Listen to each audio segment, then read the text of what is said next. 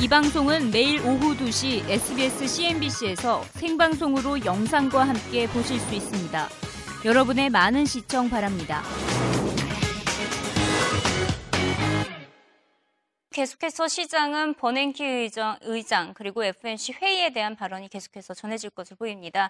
아, 버냉키 의장의 입에 집중을 하고 있는데요. 지난달 버냉키 의장은 경제가 개선될 경우에는 출구 전략을 논의할 수 있다고 밝혔기 때문에 시장은 이번 달 FOMC 회의 결과에 초 집중을 하고 있습니다.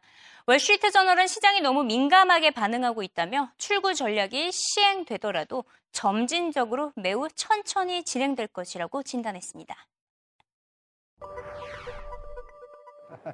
Well, listen, people in the market can say whatever they want. I, I you know, what I say is that you're not going to hear the word out of the Fed chairman's uh, mouth next week because they think it connotes this kind of steady process towards ending QE, and I don't think that's where they're going. You know, I, I think at some point they're going to want to pull back a little bit, but it's not a steady, continuous process in their mind. They're to, there's going to be some variability to it you know, I will say that so, that one thing has changed since you know Bernanke has been saying for some time at his March press conference, at his Joint Economic Committee uh, testimony a few weeks ago, that these are two separate instruments. When they taper, to use your word, Kelly, uh, that doesn't uh-huh. mean that they're any closer to, uh, to to raising interest rates. One thing has changed, Steve, and that is that the market is behaving in a way uh, that the Fed wouldn't want it to see uh, react. We're seeing futures markets acting as if uh, rate hikes are coming sooner uh, than the Fed had been saying before. I, I don't so, think I agree with you, know, you there, so, John. So, so what's changed? 네, 방금 만나셨던 월스트리트 저널 기자는 연준의 정책에 대해서 가장 발빠르게 전하고 있는 외신 기자로 유명한데요.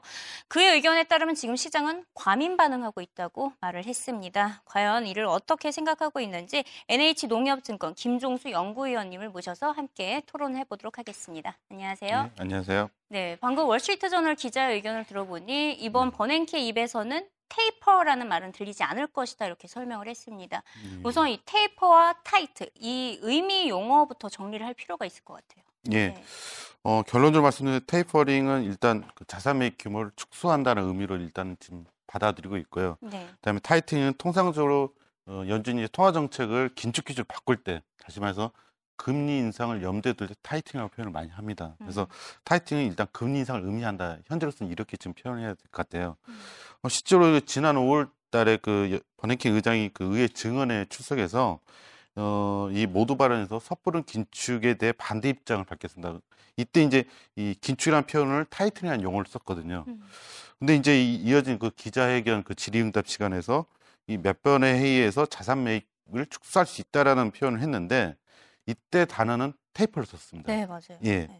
그래서 어떻게 보면은 이 그 tightening과 taper taper가 보면은 똑같은 긴축이라는 용어가 될 수 있는데 음. 사실 그 뉘앙스로 보면은 이 금리 인상은 반대하고 음. 그 인정한 것은 자산 축소라고 이제 정리를 할 수가 있거든요. 음. 그래서 지금 시장에서는 마치 이 어, 이 테퍼를 금리 인상과 같은 긴축 시그널의 일환이기 때문에 음. 그렇게 받아들이고 있지만은 사실은 좀 너무 빠른 시장의 판단 아닌가. 그래서 어, 결국은 이 버네킹 의장이 양적 그 완화 정책 내에서 이 경제 상황에 따라서 어, 정책을 펼치지만은 현재로서는 금리는 일단 올리지 않고 자산 및 규모만 축소하는 음. 어, 그런 부분을 일단 시사한 거 아니냐 이렇게 해석을 해야 될 것 같습니다. 네, 맞아요. 금리가 갑자기 인상이 된다면 시장에 그만큼 큰 충격도 없을 예. 텐데 월시트 저널이 보기에는 시장이 현재 지금 자체적으로도 과민 반응이다 이렇게 진단을 했습니다. 어떻게 네. 생각하시나요? 예, 저도 이제 그렇게 그렇게 생각을 하고 있는데요. 음. 전에 말씀드린 것처럼 일단 시장은 이 연준의 정책 기조가 변하는 거에 대해서 상당히 불안해하고 있거든요. 음. 어, 당장 금리가 인상돼 물론 그렇게 생각은 안 하고 있지만 어쩌면 금리가 빠른 시간 내에 예상보다 빠른 시간 내에 될 수도 있지 않냐는 불안감들이 예, 작용을 하면서 전반적으로 미국 주가가 조정을 받고 금리가 오르고 있습니다. 이런 상황에서 어, 미국 금리가 오르게 되면 달러 강세 요인이 되고 그러다 보니까는 신흥국에서 자본들이 애국 그 자본들이 나갔고 애국인 자본이 이탈했거든요. 이러면서 이제 글로벌 금융 시장의 변동성이 확대됐는데 어, 다시 말해서 앞서 말씀드린 건 연준의 지금 출구 전략 시장이 어, 타이트니 금리 인상이 아니라 결국 음. 테이퍼링이라면 사실 지금의 시장에 바, 반응은 상당 과민 반응이라 볼 수가 있습니다. 그래서 음. 어 저는 지금 이렇게 금융시장에 나타난 현상은 일부 이제 그 투기 세력을 중심으로 해서 이 차익 실현 매물이 쏟아져 나오는데 이런 시장의 불안한 재료와 어울려서 좀 나타난 현상 아닌가 그렇게 생각을 합니다. 네, 시장이 과민 반응을 하고 있다고 하더라도 음. 출구 전략이 언제 어떻게 펼쳐질지는 그 누구도 모르잖아요. 아, 예. 뭐 과거에 양쪽 하나가 종료됐을 때 주가가 20% 가까이 폭락을 한 바가 있기 때문에 광고하고 그냥 넘어갈 수는 없을 것 같습니다. 예. 투자자들이 그래도 이렇게 예의주시해야 할 것이 있다라고 한다면 무엇이 있을까요? 예, 분명히 과거에도 보니까 주가가 좀 영향을 받았더라고요. 그러니까 음. 제가 어, 조사한 바에 의하면 1994년도에 어, 연준이 이제 금리 인상을 어, 시작을 했었는데요. 어, 1994년 2월 달에 정책 금리를 지금 3%에서 3.25%로 처음으로 이제 인상을 했습니다. 근데 이후 그 두 달 동안의 정책 금리를 이제 25bp 더 인상을 해서 매달 25bp씩 인상을 했거든요. 근데 이때 금융시장에 나타난 현상을 보면은 국채 금리가 5.6%에서 7.2%로 한 160bp 정도 정책금리 인상보다 상당히 많이 급등을 했죠. 어, 금리 스프레드도 93년 10월에 한 220bp에 불과했는데 94년 4월 달에는 370으로 어, 추가적인 금리 인상을 반영해서 스프레드 확 커졌습니다. 어, 주가도 보면은 2월 2일 날 정책금리 인상을 2월 4일 날 했는데요. 2월 2일 날 482 S&P 기준입니다. 482포인트를 고점으로 해서 어, 4월 4일 두 달 정도에 439포인트 즉 한 9% 정도까지 하락을 했습니다. 음. 이후로 어 94년 내내 한 10달 동안에 주가가 오르질 못했습니다. 계속 조정을 받았거든요.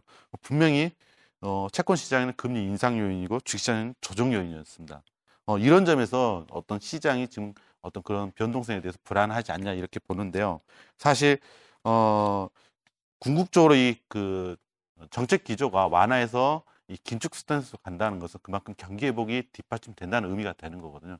그래서 결국 주가는 이제 경기 회복을 반영해서 어 95년부터 좀 추세적으로 계속해서 상승을 했거든요. 그래서 음. 이 어떤 정책적인 그 이 기조가 바뀌는 이 시기를 좀 잘 극복하면은 어, 그 다음에는 좀 좋은 국면이 올 수 있다는 점은 좀 염두에 둘 필요가 있는 것 같습니다. 음, 전반적으로 월가의 분위기나 뭐 여기 우리나라 전문가들의 분위기나 어, 이번 연준 FMC 회의에서만큼은 시장을 안정시킬 만한 발언이 나올 것으로 예상을 하고 있습니다. 이코노미스트는 이번 주에 출구 전략에 대한 발언보다는 경기 전망에 대한 의견을 예의주시할 필요가 있다고 조언을 했는데요. 연준의 경기 전망은 미국 경제의 회복 추세와 흡사하게 진행이 되기 때문에 전망을 예상을 통해서 출구 전략 시기를 예측할 수 있을 것이라는 분석입니다. 또 다른 경제 전문지죠. 이코노미스트의 의견도 들어보시죠. I think that his main message will be very similar to what he told Congress just three weeks ago, uh, which is to say that if the economy continues to perform reasonably well, then they could start to step down the pace of quantitative easing in the next few meetings. What he will not tell us is which meeting or by how much. So we'll still have a lot of uncertainty.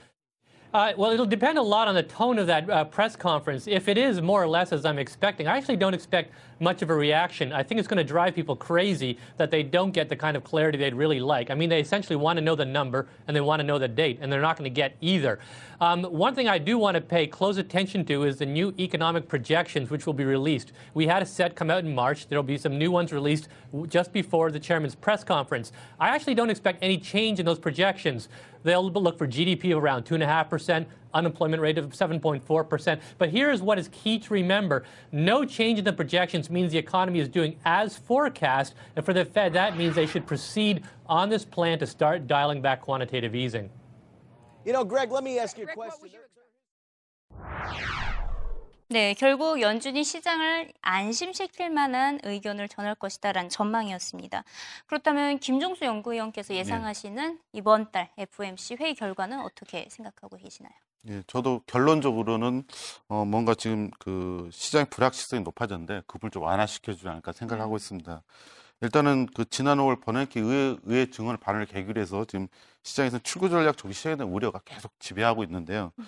어, 일단은 그 지난 4, 5월이죠. FOMC 의사록이 공개가 되면서 그 연준의 상당수 위원들이 자산 매입 규모를 축소해야 된다고 좀 지적을 하고 있습니다. 그래서 이번 달에 어 2, 3일이죠. 2, 3일 이내에 어, 6월 FOMC 회의 성명에서 어떤 변화가 있지 않겠냐고 대부분 지금 예상을 좀 하고 있는데, 어, 제가 생각했을 때는 사실 지난 5월 달에 성명에서 이미 새롭게 그 문구가 추가가 됐습니다.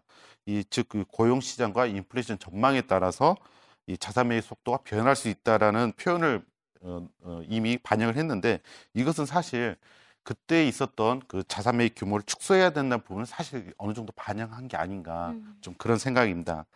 근데 무엇보다 방금 말씀드린 것처럼 이 자산 매입 속도를 결정짓는 그 주요 변수는 이 고용 시장과 인플레이션에 대한 전망입니다.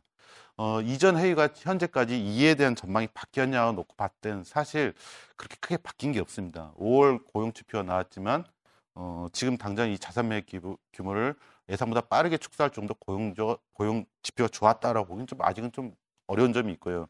지금 인플레이션도 보면 현재 5월 소비자 물가가 1.1%에 불과합니다. 그래서 여전히 어, 이 연준이 그이 자산 매입 규모를 빠르게 축소한다는 가 이러기는 아직 좀 이르지 않냐 생각을 합니다. 다시 말해서 지난 5월 FOMC 이후에도 이 기존의 정책 기준을 바뀌만한 그런 경제 상황은 아직은 아니라는 거죠. 그래서 그렇게 본다면은 어, 아직은 이 자산 매입 규모를 시사하는 문구를 느끼 어, 표현하기는 좀 빠른 게 아니냐 그런 생각이 음. 들고요. 만약에 어, 지금 시장에 지금 인식하고 있는 것처럼 오늘 한 9월 또는 한 10월에 이 자산 매입 규모 축소가 가능하다는 어떤 성명서 문구 변화라든가 이런 버냉키의 발언이 나오더라도 사실 이 금융시장 안정을 위한 노력도 병행되지 않겠냐 보이는데요. 역시 이 자산 매입 규모를 축소하더라도 앞서 말씀 테이퍼라고 말씀드렸죠. 아주 점진적으로 시장에 충격이 없을 정도로 아주 어, 천천히 진행된다라는 어떤 시그널을 또 주지 않겠냐 생각을 하고요. 또한 중요한 이 정책금리 인상 시, 시기는 아직도 좀 많이 남았다라는 시그널을 같이 주지 않겠냐 생각을 합니다. 그래서 결론적으로는 어, 이번 6월 그 FOMC 성명서에는 어떤 별다른 문구 변화가 없을 것이고요. 만약에 변하더라도 이 시장 안정 노력이 병행이 되면서 어, 시장에는 전반적으로 조금 아, 안도적인 안도감을 주지 않겠냐 음. 그런 생각이 듭니다. 네, 실제로 연준이 정책을 결정하는 데 있어서 가장 중요한 게 경제 지표가 뒷받, 뒷받침이 돼줘야 예. 되잖아요. 주택 시장 경우에는 뭐 확실히 회복 국면에 접어들었다라고 말을 예. 할수 있겠지만 아직 제조업과 소비 시장은 아직 부진하지 않나요? 예. 네. 어, 사실 그 1분기죠. 한 두세 달 전만 해도 전반적 경제 지표 상당히 좋았습니다. 음. 근데 이제 최근에 조금 지표들이 부진을 보여주고 있는데요. 말씀하다, 말씀했다시피 그 주택 시장은 여전히 확연한 회복세를 보이고 있습니다. 근데 최근에 어, 4월 그 소비 지출이죠. 어, 감소를 했고요. 어, 또, 어, 지난주 말도 소비심도 조금 회복되다 좀 다시 하락하는 좀 음. 주춤하는 모습인데 전반적으로 민간 소비 쪽 소비 관련 지표를 보면은 어, 좀 견조한 좀 증가세는 지속되고 있다. 뭐 이 정도로 볼 수가 있습니다. 문제는 어, 최근에 그 제조업 고용 지표가 3개월 연속 감소를 했고요. 또 아- 5월 ISM 제조업 지수가 기준치를 하했습니다. 어, 지난주 말에 발표됐던 5월 산업 생산도 전월 감소했는데 이번 5월에도 별로 늘어나지 못하는 그래서 전반적으로 부진한 모습을 보여줬는데 어, 제조업 경기를 중심으로 해서 지금 해외 수요 약화하고 이 식계세 영향이 일부 좀 반영되고 있는 게 나타나고 있습니다. 그래서 지금 이렇게 그 일부 경제 지표가 좀 부진을 보이는 부분이 있기 때문에 어, 이런 그 경제 지표를 보더라도 아직 연준이 이 출구 전략을 좀 조기에 시행하기는 조금 이르지 않냐 그런 생각이 듭니다. 네, 고용 시장도 뭐 주택 시장처럼 확실히 개선됐다라고 진단이 나오기 전까지는 출구 전략을 논하기는 아직 시기상조인 것 같습니다. 예. 네, 오늘 말씀 감사드리고요. 다음 주에 또 찾아뵙도록 하겠습니다. 고맙습니다. 감사합니다.